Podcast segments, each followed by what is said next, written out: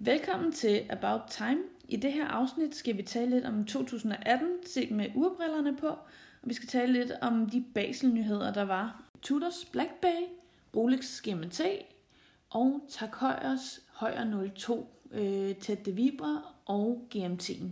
Som er mange ens funktioner, de er udført lidt forskelligt.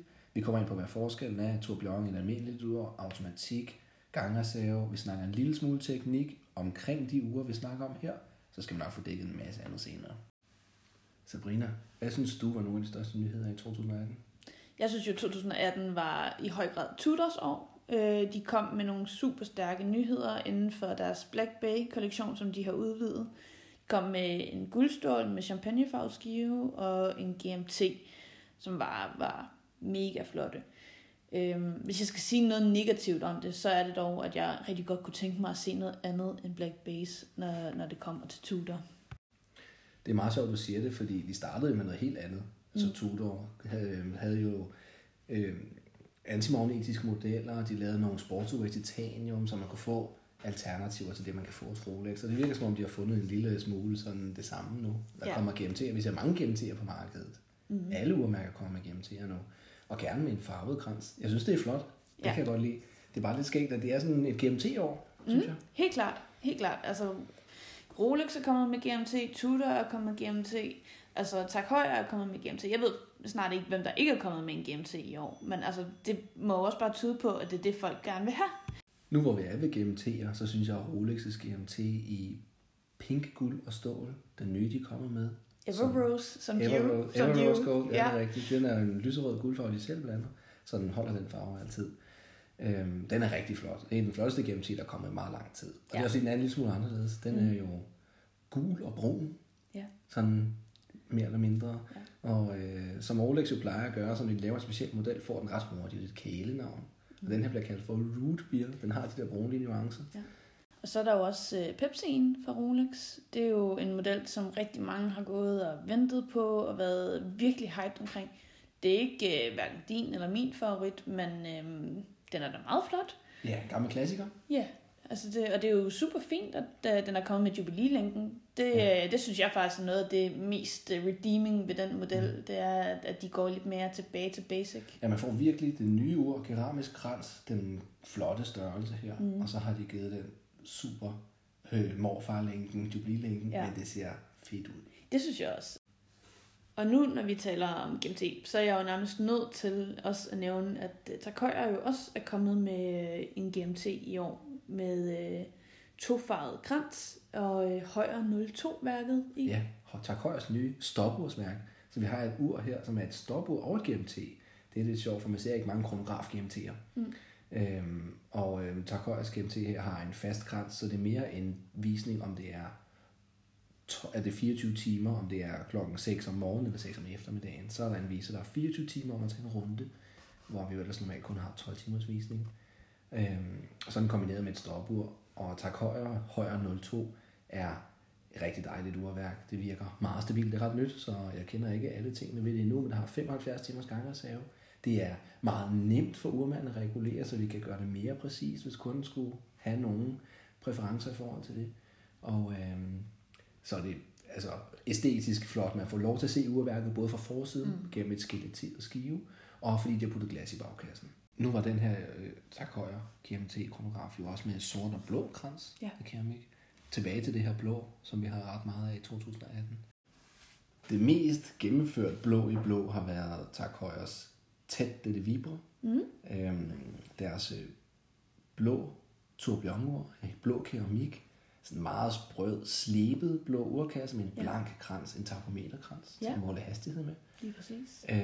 Den funktion kan vi forklare mere senere i anatomi-spørgsmålet. Hvor det også er Heuer 02 med en tourbillon. Tourbillon er en meget lækker funktion, vi også kan komme tilbage til. Men det her ur er certificeret i sin præcision på Tête de Vipère, The Viper's Head. Lige præcis. Et andet firma end det almindelige COSC-certificeringsfirma. Mm. COSC står for Certified Official Swiss Chronometer. Ja. Den er lidt svær. Ja. Hvor urene bliver testet i flere positioner. Skive op som et skrivebord, taster på en computer. krone ned, når vi står op, og i bevægelse, og i temperaturforskel, koldt og varmt. Fordi metaller udvider sig, når det bliver varmt, og trækker sammen, når det bliver koldt. Kan præcisionen også på balancen, der ligger og svinger, være forskellig. Mm. Så de tester det i varmeskaber, mens det drejer rundt, og mens det holder stille, og hvor længe det kan holde sig kørende, og hvor præcis det er i den tid. Ja. Variationen i sekunder kaldes en delta. Hvis deltaen overskrider nogle sekunder i døgnet, så kan det ikke blive et COSC-certificeret ur. Så de er ret præcise. Hvad er, kan man sige, top og bund i den her delta? Det er sådan noget med, hvis det varierer mere end 3 sekunder fra den bedste til den dårligste position, så skal det reguleres over. Okay. Ja, det kan være ret. Det kan være meget præcist. Men så er der nogle positioner, som betyder lidt mindre end andre, fordi vi bruger dem mindre, når kronen vender opad. Det er, hvis vi sidder og keder og siger en skole. Tænk i positionen. Så det er ikke ligevægtigt. Nej. Så der er nogen, hvor man vælger at lægge en afvejningsfejl på balancen i en vis position. Så man tager ligesom gennemsnittet af... Det er gennemsnittet af nogle brugbare positioner. Okay. Ja. Og over et helt døgn. Mm. Så i de timer, det var i varmeskab, i langt siden i kuldeskab, men vores total delta blev god. Okay. Det er godt. Og derfor kan et COSC-certificeret ur jo sagtens på nogen brugeres arm vinde 6 eller 8 sekunder i døgnet, eller gå en lille smule i minus, selvom det normalt er reguleret til, hvis de skal gå noget, at gå for hurtigt, så man ikke kommer for sent til bussen. Og det er jo fordi, den person, som bruger uret anderledes, end det er testet. Og det er levevisen af et mekanisk ur, det er en lille maskine, og den påvirkes. Ja. Man kan jo også sige, at vores livsstil i dag og vores måde at bruge urene på er meget mere anderledes, end de var dengang, at de første uger ligesom blev produceret tilbage i Val d'Isère i en lille bjerglandsby. Ikke? Vi rører os knap så meget, som man gjorde dengang. Det er fuldstændig rigtigt. Vi skal ikke ret langt tilbage, før man var vant til at trække sit ur op hver dag. Når man tog det på, og nogle gange også, når man lagde det, fordi det kun havde en gangreserve under et døgn, eller måske lidt over et døgn. Mm. Hvor gangreserve, der mener jeg, hvor meget energi der er på uret, til det kan holde sig kørende, når uret ikke er i bevægelse. Ja. Så kommer automatikkerne, det her selvoptræk, det er fjederen, der trækker urets tandhjul rundt, bliver trukket op af vores armsbevægelser. De første automatikker havde små fjedere sat på, så den sådan kunne hoppe fra side til side, for at hjælpe med at trække uret op. De gik ret hurtigt i stykker, fordi belastningen var meget stor, men de kunne også kun trække uret halvvejs op. Og nu, hvor automatikkerne har næsten alt automatisk, og vi har en gangreserve lige under 2 døgn for de fleste mekaniske armbåndsure, forventer vi også, at de bare virker, men vi bevæger os meget mindre, end man gjorde dengang. Og dengang var man vant til at trække det op, men det undskyldte man ved, at teknologien ikke var særlig god. Ja, men jeg tænker også, at problemet er vel lidt, at mange af os i hvert fald er vokset op i en kvartstid. Og meget præcise uger, som ingenting skal gøres ved. Batteri hvert andet år. Lige præcis. Hvor vi nu sidder meget stille på vores arbejdsbord, men i virkeligheden skal uret svinges 1400 omgange rundt om os selv, før det tråkker fuldt op. Stå der og lave værmøller. Ja. Det er der meget få af os, der gør. Og selv med vores skridt, når vi går rundt på kontoret, det er nogle relativt små armbevægelser, som vi forventer at trække uret op. Ja. Og det så bare kan holde sig kørende. Så jeg ser på mit eget armbåndsur, som er et automatisk ur, som har 38 timers gangreserve ved fuldt optræk. På en almindelig arbejdsdag for mig, hvis jeg lægger det fredag, og jeg bare har gået med det hver dag hele ugen, så har det kun omkring 8-29 timers gangreserve.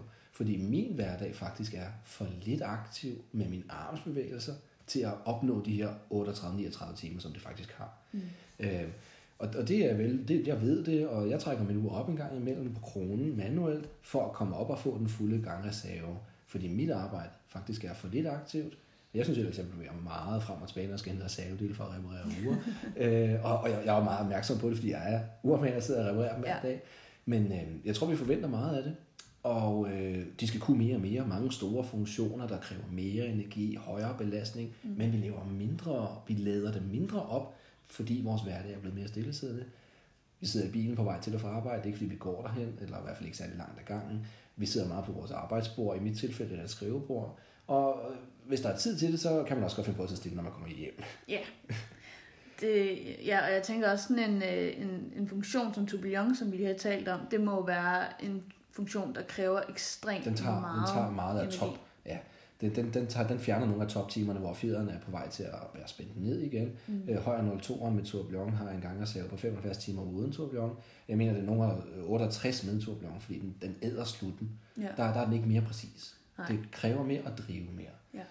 Og det vil også, man skal være mere bevægelse så for at holde det konstant kørende. Mm. Kan man lidt sammenligne det med, at man har en iPhone med 64 GB, men at den gigabyteplads, man egentlig har, det er kun 50, fordi styresystemet, det tager så meget plads. Ja, det fylder så meget. Større styresystem, jo mindre plads. Ja. Nå, Jacob. Så hvis vi skal opsummere de trends, der var i 2018, så vil jeg sige, det var blå skiver, skeletterede skiver, guld- og stålure, vel og mærket den almindelige, klassiske guldfarve, ikke rosa guld, ikke Ever Rose, ikke beige gold, men helt almindelig klassisk guld, og så GMT-funktionen. Helt klart, ja. Men også i det hele taget bare sådan en modighed med farver. Jeg synes, der er kommet orange visere, en lille rød spids et eller andet sted her. Jeg synes, vi kommer lidt væk fra noget, der er så meget traditionelt, men heller ikke lige så tutti-frutti-agtigt som i 16 og sådan tidligere år. Nej.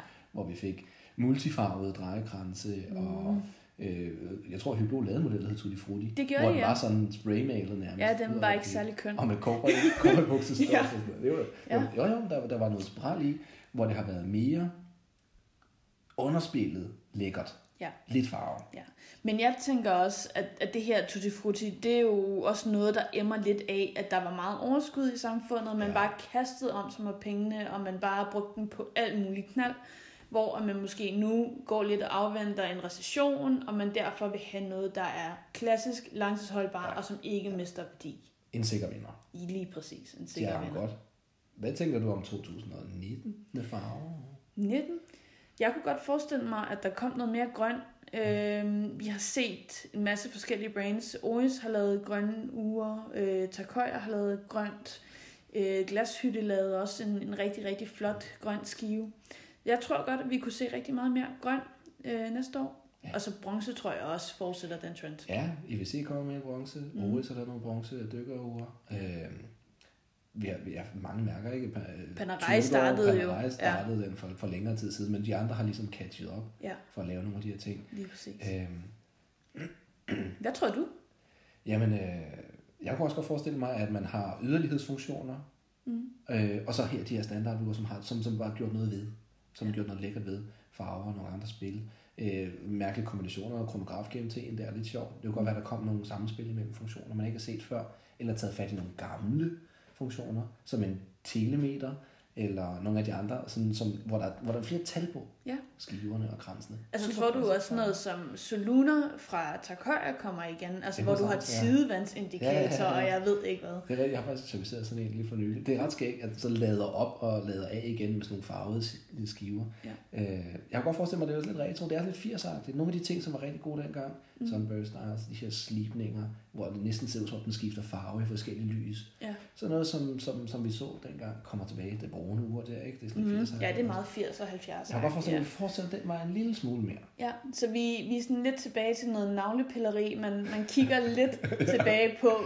Så bare super lækkert. Ja. Alt sammen med keramisk krans. Alt sammen med en eller anden lille lækker ting på. Mm. Det kunne jeg godt forestille. Her afslutningsvis vil jeg gerne spørge dig, Jacob. Hvad er forskellen på et skeleton og skeletonized?